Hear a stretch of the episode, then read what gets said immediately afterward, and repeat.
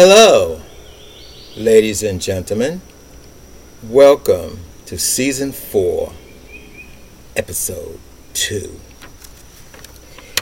My name is Eric, and you have just entered into the mind of the craziness of Eric Booth. Sit back and listen or try to comprehend what the hell I'm talking about. Welcome to the craziness that lives inside my head. You put a bullet in my heart. Every time you look at me. This podcast is going to be on the part two of my retirement series. And I'm going to talk about the jobs I had in my young adult life.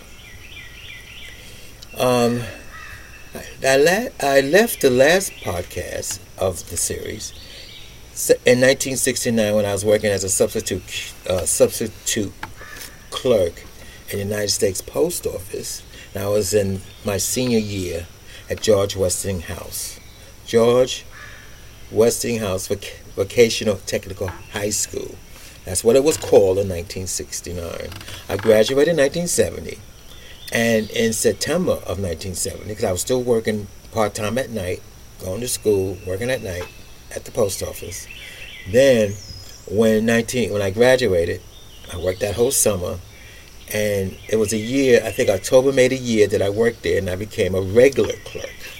That was 1970 at the United States Post Office. I became a regular clerk.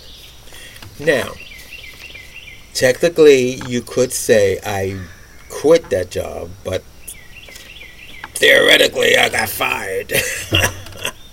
President Nixon was the president at the time of the country, and President Nixon gave federal employees New Year's Eve off.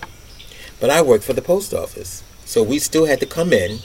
This is New Year's Eve, 1970. We had to come in, but we didn't have to put in um, our full time, our full day. I always come in early anyway.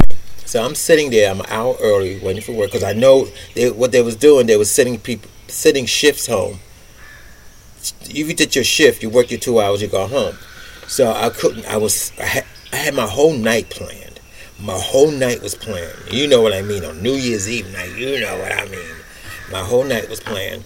So my shift started, and I'm sitting there hearing the uh, the loudspeaker, letting all these other shifts go home. So my shift start, I think, around six o'clock. So I figure by eight o'clock I'm out of there. So I start my shift. I'm hearing that the shift shift before me was was told to go home, and I'm sitting at the mailbox boxing mail. Then I hear uh, now, and I'm looking at the clock. Oh, it's two hours. Now I can go home. Well, the loudspeaker, uh, the announcer on the loudspeaker, the building had announced that my shift, the 6 p.m. shift, had to work their normal eight hours and a mandatory of two hours overtime. I was livid. I was livid. I'm gonna. I had my whole night plan, my whole New Year's Eve night plan. I did not want to be up in no post office boxing no mail to 2, 2, 2 a.m. or 3 a.m. in the morning. So anyway, I was just running off with the mouth. I mean, I'm yelling at people. What is what, what the hell do they think we are, slaves? And then this this guy came to me and he said, "Well, I have all this mail. They had mail piled up to the ceiling." He said, "I got all this mail. I got to get this mail out." And I said, "Well, who was the jackass who sent all the people home to do the mail? I mean, you don't wait. You don't keep that mail up for the, the, the for the last two shifts." So the guy looked at me with a smirk on his face. He goes, I am that jackass. And I think you should should either quit or resign. You should resign now, as we say. You should resign right now because I'm sending you up on charges, and you're gonna you're gonna get fired. And once you get fired, you can never work for the government. So I was gladly because working for the post office to me, and, and mind you, at the time I just started going to CCNY, so working at the post office for me wasn't no big no big deal. So I resigned. And that was in 1970. I resigned. greatness. And then I went out and partied my ass off. And then I woke up the next morning. My mother woke me. Oh, you must have had a good time, you know. I said, Yeah, I, I quit my job. She said, oh, What? Why you quit your job? I said, Because they wouldn't let me party. so I need a job. I told you about my mother and her philosophy. If you want something, you got to work for it. And I was going to City College. I was on what they call a stipend. So I was free tuition. I was on a stipend, but that stipend can't, couldn't keep me in the luxury of the life that I was, you know, used to. So I had to get another job. So I started working for the yellow. I, I drove a yellow cab for two years. I drove a yellow cab for two years, and I only worked. It wasn't one of those jobs which you had to be in. You, you know, I mean, you had to do. I think one or two. They had shifts, and you call up if you want to do a shift for a week or whatever. So I only call up if I want to work. If I don't have any money after I go through my stipend. If I don't have any money and I want party money, and that was okay. I would come in for the, the night shift, and I did the yellow cab. You know, I did that for two years. Um, somebody always said, "Well, what ha- anything exciting happened when you did that job?" And I would say, "Yeah, I picked up this old lady with with no teeth in downtown Manhattan. She lived in Upper West Side. I drove her to her, her house on Upper West Side, and that's when she told me she didn't have any money, but she'll give me a blowjob. And that's when I said, "No, get out." Get out of my car, you old bitty. Then there was another, I said another time, there was two girls, two women, I shouldn't say girls, in the back of my car. I picked them up in Midtown. And we're going up Upper West Side again. And they, I don't know what they was doing in the back seat. Now, mind you, the cabs had a, a, what you call a partition. Because cab drivers were getting robbed a lot. And getting, I, I remember uh, an incident before they put the partition, how one, one cab driver got stabbed stabbed in the back while he was driving and got robbed.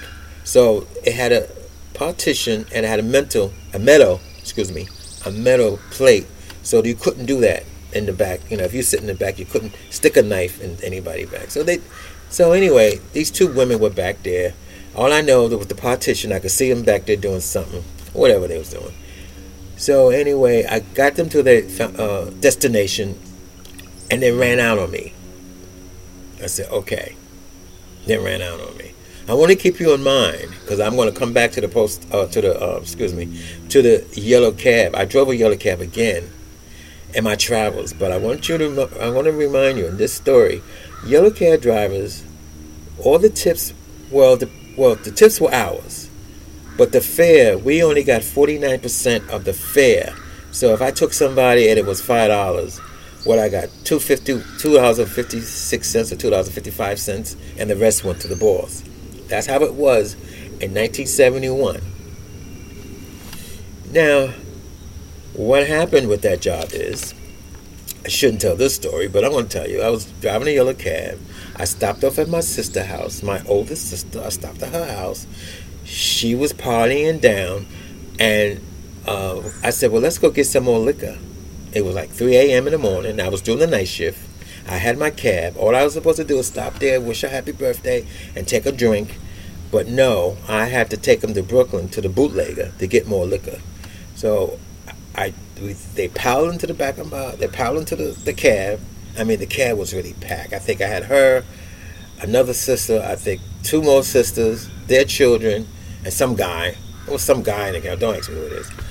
Um, and we were packed. I couldn't hardly move to drive.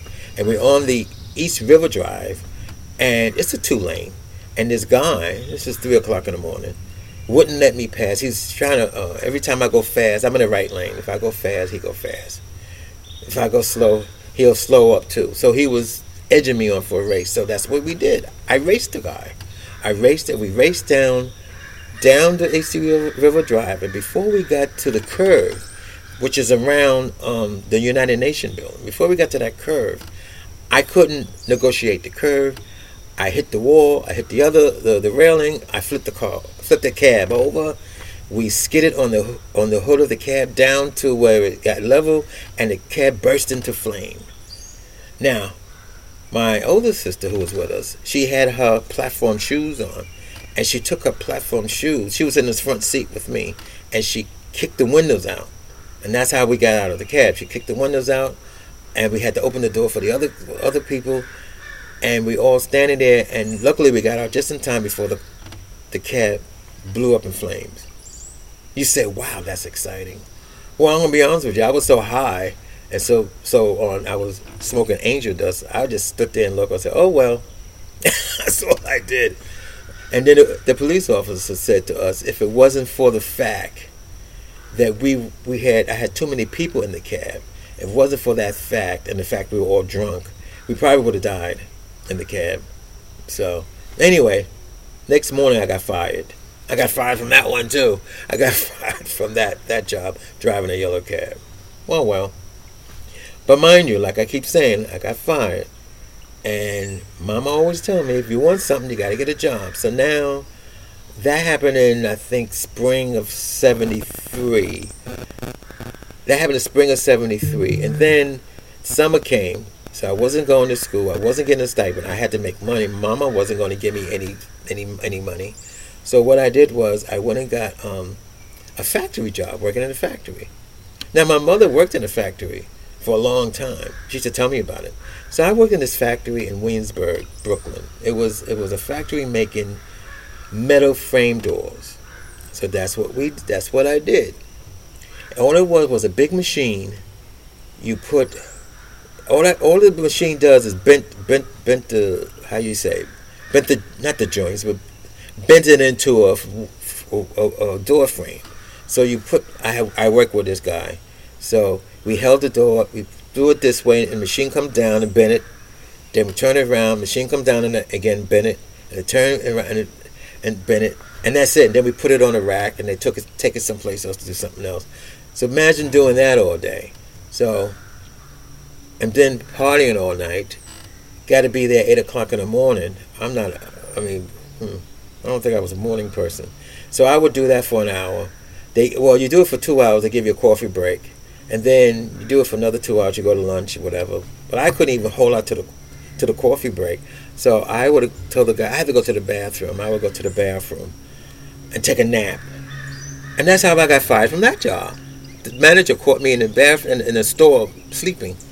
That's another job I got fired. But again, I I had to keep going on. Mama said you can't can't stay in this house unless you got a job.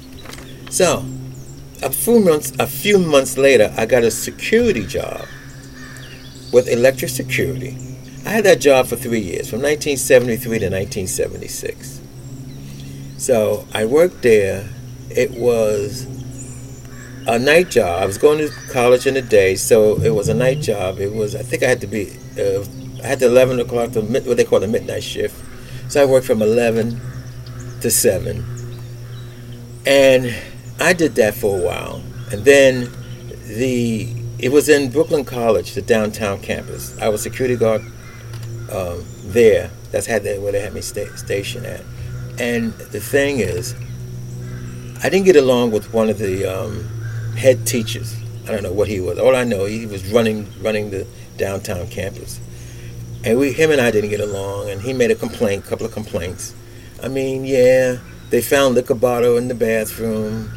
They found liquor bottle. I mean, I was going to places I wasn't supposed to go. They had a student lounge. I fell asleep. I took a nap in the student lounge. Nobody's there from from 11, 11 p.m. to 7 a.m. Nobody's there. I think around 2 o'clock, I go to the student lounge, take a nap with my liquor, with my bottle of liquor. Anyway, it was me. I, I would say, no, I that wasn't me. I'm in the office, in the security office. You know, I did have to make my rounds three times a night. I mean, I made sure I got up to make the rounds.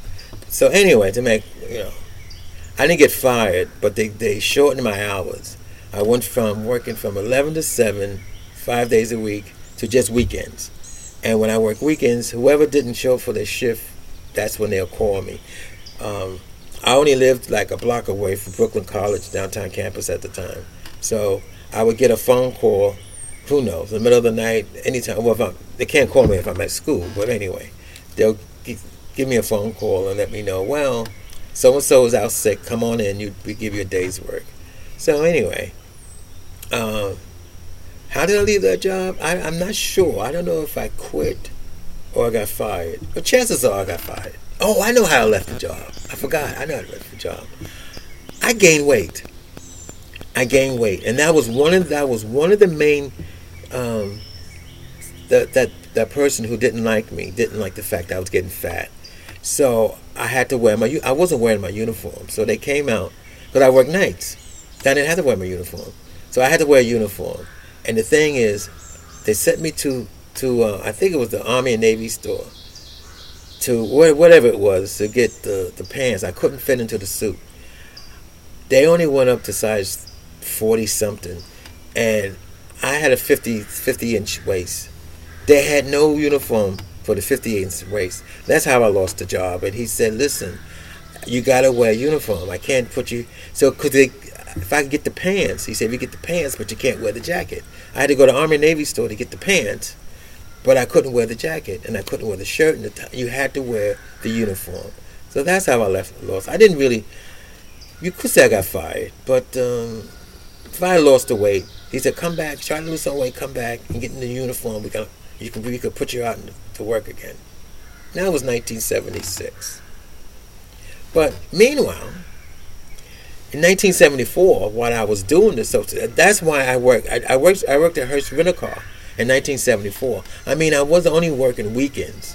In 1974 with the uh, Electra, they weren't. They weren't hiring me to do uh, five days. Five days work. So Hertz Rent a Car was a trans. I was a transporter.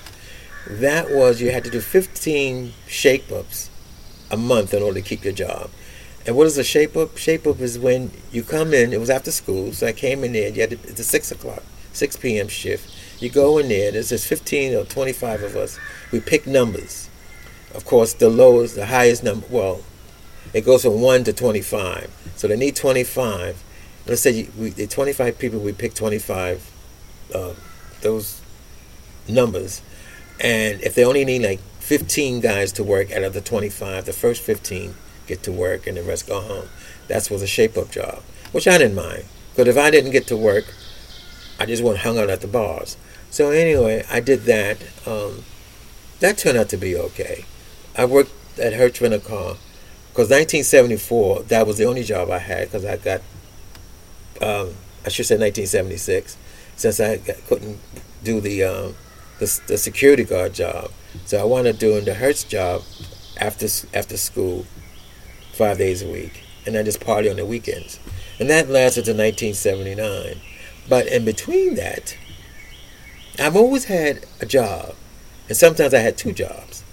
And between that, it was it was Christmas holiday Christmas 1975, and I and I went and got. I was working at Hertz. Um, the six the six it only worked from was it six to ten, or six to eleven uh, five days a week at night. But then I need more money. I got my first apartment in 1975, so I went and got. I went back to the United States Post Office because they had holiday. They hire to do Christmas stuff. You know, Christmas boxing mail, Christmas packages, and they were hiring as part time. So I went back as a part timer, and I did work there part time for the Christmas season. And they let you go sometime in January, but I did, and then I tried to apply for full time because I figured, well, this way if I work for the post office again full time, and that night shift, I don't have to do the Hertz. The Hertz thing was only like four hours, five hours, you know, a night, and sometimes you make good money, sometimes you don't. Well, anyway, I did put in forward, and I was denied, and they gave me a reason why I denied. It had something to do with my record. now, moving on, moving on. Like I said, I st- mind you, remember, I still work for Hertz Rent a Car. Um, that was the only thing I was doing. It wasn't making that much money. I was still going to uh, City College. And this is now was 1976. The summer 1976, I got a job, a summer job. Mind you, I was on a stipend too. And the stipend didn't help you. You didn't get a stipend in the summer. So I got a summer job in 1976 working for American Foresight Company selling pots and pans door to door to married to um, newly wedded mother, uh, women or women who are engaged. I don't know where they got the list. They had this big list of all the girls. This was in um, this was in Brooklyn, the part of Brooklyn that I I was born and raised in Brooklyn, Bedford but I've been working in places in Brooklyn I didn't know exist. And this was I'm trying to think what part of Brooklyn this was. But anyway, It was somewhere not far from Williamsburg. It was in that section near next to Williamsburg in Brooklyn, and they had a list of girls, young girls, who was engaged to get married, and I had to go door to door to this on this list and try to sell them pots and pans. They were stainless steel pots and pans, non-stick, I think, and that only lasts for the summer. And then, and then, I graduated City College in 1977, February 1977. So now I got my bachelor's degree, and a month later I went and got another selling job at the uh, Equitable Life Insurance Company, selling life insurance door to door. And I did that for two years, and they let me go. Mind you, I did that for two years. I had I told you I had my first apartment in '75. Now I was 77, and I was moving into a new apartment in Park Slope. So the first year you work, they give you a salary. So I started in 77, and from 77, I moved in, I moved December 77 to Park Slope. So by 1978, I worked there a year. And after a year, you have to make a commission. They take you off a salary and it goes by commission. And I, then I worked, that's the second year, and they had to let me go because what happened was, um, I wasn't make I wasn't bringing any any revenue. I couldn't. I tried to sell every policy, insurance policy I sold, laps out. You know, but when you sell insurance, they give you your your commission right up front. But and they was losing money on me because they'll give me my commission right up front, and whoever I sold it to was pay the the, their premium for my six months and then they'll let it lapse. So anyway, they told me they had to let me go. Mind you, I was still working at Hertz Rent a Car. So I had two jobs at the time. I had rent to pay. So anyway, they let me go in 1979. It was January 1979. They let me go. Then Hertz Rent a Car did something interesting. It was it was a unionized it was a unionized job, and the union decided to go on strike. I was in a union. Um, they wanted Hertz to pay us um, a regular salary. Hertz didn't pay us a regular salary. Hertz didn't give us any any uh, how you say benefits, any health benefits, and nothing, anything. That's what they was fighting for. They went on strike. Meanwhile, I had rent to pay. I had I had, I had two jobs helping me out, and you know, and I called mom. I said, "Mom," she goes, she said, "I'll help you this time." But you better get a job within two months because I'm not going to be paying you rent. My mother paid my rent for two months for me. And to make a long story short, because that's another podcast, I couldn't I couldn't survive, you know, a, a mom. So I had to give up my apartment. I gave up my apartment, sold all my furniture and everything, and moved out to San Francisco. If you was bored listening to this podcast, I don't blame you. It's quite boring, isn't it? Meanwhile, I had a lot of fun because it was party, party, party, party, party, party, party, party, party. It was the 70s, disco, disco, party, party, shake them booty, shake them. Thank you for listening to the craziness that lives inside my head. The journey that began in 2018 continues into the 2040s. Dr. Fernandez has found a way to infuse the God particle into the DNA and genes of a hybrid human. All that is left is extracting these DNA cells from the hybrid human.